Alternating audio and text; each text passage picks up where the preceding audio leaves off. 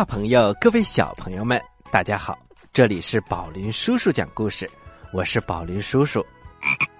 大家好，我是小青蛙呱呱。小青蛙呱呱，我还记得上一次你说的那个谜语呢。哎，宝林叔叔，你是说说有一头牛有多少个脑袋，多少个腿，多少个尾巴？嗯，那么它到底为什么呢？啊，小青蛙呱呱。这么说，有多少个脑袋，多少条腿，多少个眼睛，多少个尾巴，并不重要，最重要的是为什么，对不对呀？嘿嘿嘿，宝林叔叔，当然是了。那么，小青蛙呱呱，为什么呢？嘿，宝林叔叔，你真笨，牛当然是喂草了。啊，小青蛙呱呱，这是脑筋急转弯啊！故事一箩筐。《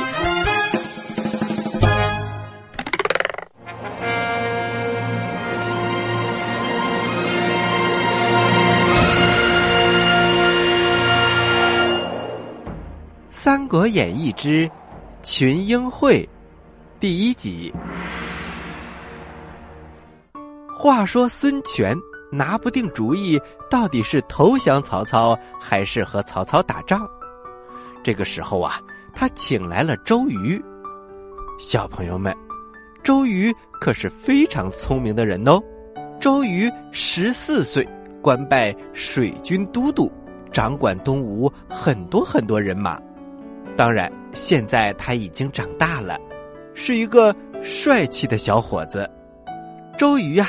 平时和鲁肃关系非常的好，他一到柴桑就去见了鲁肃，鲁肃就把事情的经过都给他讲了，比如舌战群儒、水煮战、水煮降等等等等。周瑜说：“我想见一见孔明，和他商议商议。”于是鲁肃就去请了孔明。鲁肃刚走，张昭。顾雍等人也来见周瑜，周瑜把他们请进来，几个人客气了几句。张昭说：“曹操拥有百万大军，屯兵汉水，前日送来一封书信，要与主公联兵灭刘。曹操虽有吞并东吴之意，只是还没有显露出来。我们都劝主公降曹，这样。”可以保全江东，没想到鲁肃、鲁子敬竟然把刘备的军师诸葛孔明请了过来。那个孔明诡计多端，说服了主公对抗曹操。周都督，您看这可如何是好呢？周瑜不动声色。各位都主张降曹吗？顾雍等人都说：“呃，是的，还是降曹好。”周瑜点点头，嗯，我也早有降曹之意。各位先请回去吧，明日我见到了主公，自有话说。张昭等人高高兴兴的离开了。没过一会儿，程普、黄盖、韩当等人，他们也来拜访周瑜。周瑜也把他们请进了议事厅，又客气了几句。程普说。我等跟随孙将军浴血奋战，才打下江东六郡的基业。如今曹氏一到，主公就听信那些书生，他们这些迂腐之言，要把大好的河山拱手让给曹操，真是奇耻大辱。望都督劝主公兴兵，我等愿意死战到底。周瑜还是不动声色。各位都主张抗曹吗？黄盖跳了起来，拍着脑袋说：“我头可断，血可流，誓与曹操死战到底。”众人也都大声呼应。周瑜说：“嗯，我也打算和曹操决一死战，请诸位放心，先回去休息，明日我见主公，自有办法。”程普等人都放心的走了。到了晚上，鲁肃把孔明领来见周瑜，周瑜非常的高兴，他盛情的款待了诸葛亮，三个人分宾主落座。鲁肃先问周瑜：“都督，如今曹操率兵南侵，到底是战还是降？主公也犹豫未决，所以请将军回来决断。不知道将军有何高见呢？”周瑜故意说：“哎，曹操势力强大，难以抵挡啊！如果要是打起来，非败不可；如果投降，还可以苟且偷安。我想，还是投降的好啊！”鲁肃一听，他急忙大声的叫道：“怎么将军也这么说？江东基业转到今天已经三代。”怎么能拱手让给曹操呢？当年孙伯符去世，把军国大事托付给您，如今正要仰仗您来保护国家，怎么能和那些笨蛋一般见识呢？周瑜还是不动声色。唉，打仗有什么好呢？战事一开，江东六郡这些百姓不知道要死伤多少呢。百姓遭了殃，必然责怪我们，我可担当不起这么大的责任呐！鲁肃更加着急了。将军此言差矣，凭将军的盖世才华，东吴的长江天险，一旦开战，曹操必定讨不到什么便宜。两个人就这样你一句我一句争论起来，而诸葛亮只在一旁冷笑着。周瑜见了，他问：“先生，何故冷笑？”诸葛亮摇着扇子：“我不笑别人，单笑子敬不识时务。”鲁子敬着急了：“孔明，你怎么说我不识时务？你不是也主张兴兵抗曹吗？”孔明慢慢悠悠的说：“周都督要降曹。”是很明智的。周瑜听了，笑着说：“孔明真是识时务之俊杰，看来跟我的想法一样。”鲁肃有点懵了。孔明先生，你怎么也这么说呢？哎，子敬，曹操能征善战，天下无人能敌。此前，吕布、袁绍。袁术等人和他作对，结果还不是都败了？唉，可是我刘皇叔最不识时务，一味的要和他抵抗，到现在弄得只剩下江夏这一小块地盘了，而且呀，随时都有灭亡的危险。由此可见，早投降还能保全妻子，享受荣华富贵。至于国家的存亡，那是天意，不是人力所能及的。鲁肃听了，十分的恼火。孔明，想不到你你也这么说。其实啊，要保全江东也不难。我有一个办法，只需孙将军送两个人过去，曹操自然连夜撤去百万大军。周瑜一听，他愣了。到底是哪两个人可以退兵呢？且听下回分解。好了，小朋友们，故事先讲到这儿，别着急，一会儿咱们接着来讲故事。您现在收听的是宝林叔叔讲故事，嘿嘿嘿，哈。各位大朋友，各位小朋友们，大家好，欢迎回到宝林叔叔讲故事。我们接着给大家讲《三国演义》的故事。《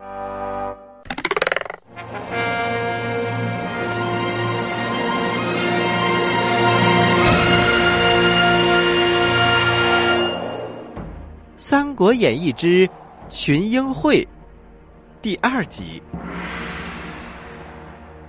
话说诸葛亮。他说：“他有一个办法，只需要孙权送两个人给曹操，就能够让曹操连夜撤兵。”周瑜听了很是奇怪：“孔明先生，哪两个人可以让曹操退兵啊？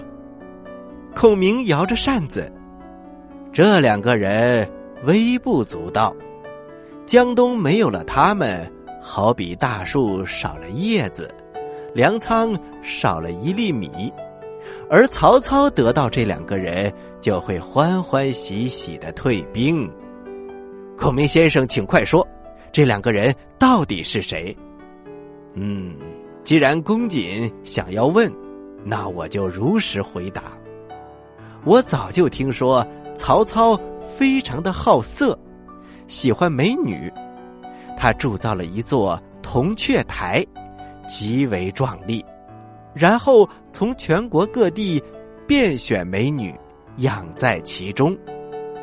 曹操啊，早就听说江东有大乔和小乔两位美女，她们都有沉鱼落雁之貌，闭月羞花之容。曾经发誓，我平生只有两个愿望：一是扫平天下，成就帝业。二是就是把江南的二乔养在铜雀台上，如此我死而无憾。公瑾呐，这可是曹操发的誓啊！如今曹操率百万大军来到江东，其实不是为了别的，就是为了大乔和二乔这两位女子。如果将军能够找到曹公。重金买下他的这两个女儿，然后送给曹操。曹操一看，自然心满意足，班师回朝了。周瑜听了，脸通红，好像啊憋着很大的气。孔明先生凭什么说曹操兴兵只是为了大乔和小乔呢？啊，公瑾有所不知。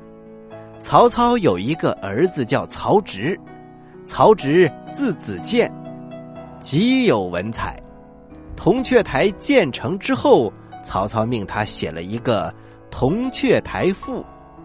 这首赋里没说别的，只说他的父亲一定会做天子，娶二乔置于台上。周瑜连忙问：“先生可还记得这篇赋？”记得，记得，当时我非常欣赏他的文采，就背了下来。哦，既然这样，请先生背给我来听听。于是孔明站起身，摇着扇子背起了《铜雀台赋》。当念到“揽二乔于东南兮，月朝夕之与共”的时候，周瑜呀，气得脸色发青。不等孔明背完，周瑜一下子拍案而起：“曹贼欺人太甚！”孔明故意问：“呃呃，这这这是为什么？只是两个平民女子，公瑾送过去就是了，何必生气呢？”周瑜摇摇头：“孔明先生有所不知，这大乔是我雇主孙策的遗孀，这个小乔。”正是在下的妻子。诸葛亮听了，假装大吃一惊，连忙站起来道歉：“哎呀，真是对不起，真是对不起，在下不知，刚才多有冒犯，死罪，死罪。”周瑜连连摆手：“嗯，不知者不怪，只是我和那曹贼势不两立。”孔明连忙的劝。呃，此事还请三思而行，免得后悔。周瑜大叫一声：“后悔！呵呵，绝不会后悔。想当初，孙伯符临终托付于我，要我保全东吴疆土，我怎能投降曹操呢？刚才所说不过是试探先生，我就是死也要抵抗曹操，请先生助我一臂之力。”遵命，我自然会竭尽全力协助将军。小朋友们，这一段呐，简直是太精彩了。其实诸葛亮早就知道大乔和二乔的身份了，他是故意来激怒周瑜，抵抗曹操的。而曹植的《铜雀台赋》的确写了二乔，但是他说的是桥梁的桥。诸葛亮啊，在这里稍微的改了一改，就让周瑜受不了了。第二天清晨，孙权升殿议事，张昭、顾雍等三十多个文官站在左边，程普、黄埔等三十多个武将站在右边。这些人呐，个个剑佩叮当，衣冠楚楚，仪表不俗。过了一会儿，周瑜求见。孙权慰问了他一番，周瑜说：“主公，听说曹操屯兵汉水，送来了劝降书信，不知主公有何打算？”孙权取了曹操的书信递给他看，周瑜笑了：“老贼欺人太甚，全不把东吴放在眼里。主公与文武百官商议，结果如何呢？”哎，公瑾呐，这几天有人劝我降，有人劝我战，我也一时拿不定主意，正想和你商量。周瑜问：“主公，劝降的是谁？”呃，张昭、张子布等人。周瑜转过身问张昭：“先生有何高见？”张昭。昂首挺胸，曹操挟天子以令诸侯，谁敢不从？这是反抗朝廷。如今他也占定了荆州，威势很大。以前我们可以借长江天险阻挡曹操，如今他已经占有了长江的上游，只要顺江而下，我们就无法抵挡。不如先投降。再做打算，周瑜大声的说：“子布的话实在是迂腐之见。江东从开国到现在已传了三代，岂能献给他人？”孙权站起了身，如此说来，该怎么办呢？周瑜慷慨而谈：“曹操名为汉相，实为汉贼。主公雄才盖世。”继承父兄的基业，雄踞一方。我们国富兵强，主公凭借这些，正该为国家除害，又怎能屈膝投降国贼呢？而且曹操此次南下，犯了多少兵家大忌？第一，北方有马腾、韩遂作乱，曹操有后顾之忧；第二。隆冬天气，马匹缺乏水草。第三，曹军士兵都是北方人，在南方水土不服，多生疾病。第四，北方士兵不惯水战，在船上作战不如东吴士兵。曹操犯了如此多忌讳，人数虽多，也必然失败。主公要擒拿曹操。这正是好时机，只需拨给我数万精兵，就可以攻破曹贼。孙权听了大喜，爱卿所言正合我意，孤与老贼势不两立。周瑜也说：“臣愿为主公决一死战，就怕主公摇摆不定。”孙权听了，抽出身上的佩剑。咔嚓一下砍掉桌子的一角。谁敢再提降曹，就与这个桌子一样。说完，他把宝剑交给了周瑜，当即封周瑜为大都督，程普为副都督，鲁肃为参军校尉。接着，孙权宣布：文官武将如不听令，周瑜可先斩后奏。百官听了。都不敢再言语了。周瑜回到住处，见到孔明来访，他就说：“孔明先生大可放心，今日主公已决定抗曹，我正要向先生请教破曹之法。”孔明说：“如今商议破曹之法，还为时尚早啊。孙将军虽下决心，却不坚定。周瑜一下愣了。孔明先生，此话怎讲？孔明笑着说：“孙将军担心曹兵太多，缺少信心呐。公瑾应该告诉他曹军的实际人数，这样就可以打消他心中的疑虑，然后大事可成。”周瑜点点头，他又回去见孙权。孙权看他这么晚来，颇有意外。周瑜问：“从今日起，微臣就要准备破曹了，主公还有什么不放心的吗？”孙权低下头：“哎，公瑾呐，我只担心曹军人数太多，我军寡不敌众啊。”孙权一听，果然被诸葛亮说中了，他笑着说：“主公，我是特意为此事而来。”其实啊，曹操的原班人马只有十五六万，而且十分的疲惫。从袁绍那里收编了也就有七八万，而且这些人对曹操还不心服。这样的军队人数虽多，却不堪一击。微臣只要五万人马就可以击败他们，主公不必担心。孙权听了，高兴极了。听公瑾这么说，我就放心了。小朋友们，孙权已经决定对抗曹操，那么刘备马上就要来东吴了，群英会马上上演，请听下集。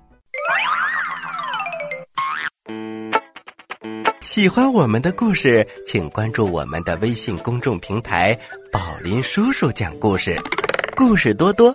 互动多多，还能赢礼物哦！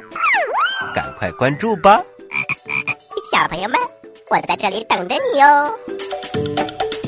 好了，小朋友们，故事就讲到这儿，接下来是呱呱提问题的时间，请小朋友们做好准备。我来问，你呱呱提问题。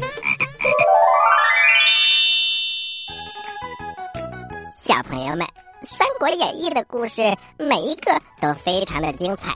这一次的故事叫群英会，更精彩的还在后面。